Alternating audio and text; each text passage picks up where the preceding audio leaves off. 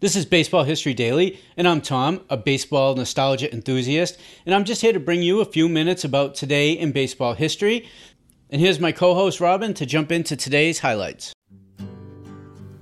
September 12, 1911, in a game billed as a pitcher's duel, Boston's Cy Young and Giants' Christy Mathewson face each other for the first time before 10,000, Boston's largest crowd of the year. Young gives up three homers and nine runs in less than three innings. With a 9 0 Giants lead, John McGraw lifts Mathewson, who pitched just two innings, preferring to save his ace for the pennant race against Chicago and Philadelphia. This would end up being the only time the two pitchers would ever face each other. The Giants coast to an 11 2 win.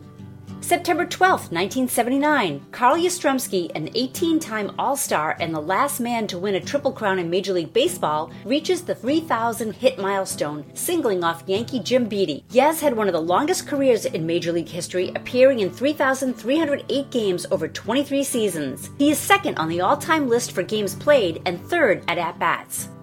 September 12, 1984. Dwight Gooden strikes out 16 batters in a 2 0 victory over the Pirates to break Herb Score's Major League rookie strikeout record of 245. Doc's whiff off Marvell Wynne raised his season total to 246 to set the new standard.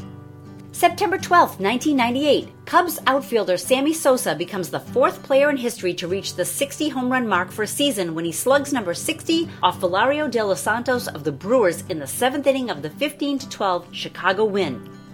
That was September 12th, this day in baseball. Our extensive collection of radio broadcasts captures the game's most iconic moments. They are retold to you by those who lived it. These broadcasts narrate more than just the game, they paint a vivid picture of the era and the legends that shaped it.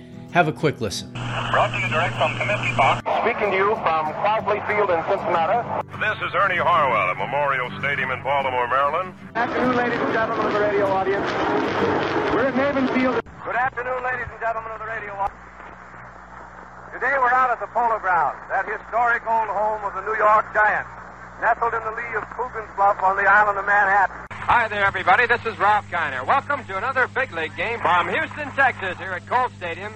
And now, good afternoon, everyone, to baseball fans everywhere. This is Bill Slater with Al Helfer and Bill Corum greeting you from Briggs Stadium in Detroit. Good afternoon, ladies and gentlemen. At Sportsman Welcome you to another baseball broadcast brought to you direct from Wrigley Field. Well, it's another beautiful day here in Yankee Stadium. This is Vin Scully, along with Jerry Doggett and Al Helfer, inviting you to stay with us now. Excited to start listening to some of these games? Just come on over to members.thisdayinbaseball.com and join us today. As we wrap up today's show, thank you, Robin, for today's highlights. Uh, you can find her uh, for voiceover work at robinsays.com. And if you enjoy the podcast, please help me out and do one of three things follow, subscribe this podcast, and leave a review. It really helps. Share us with your baseball friends, uh, let them know about us, or jump over to members.thisdayinbaseball.com, join our email list, community, and our family of baseball podcasts.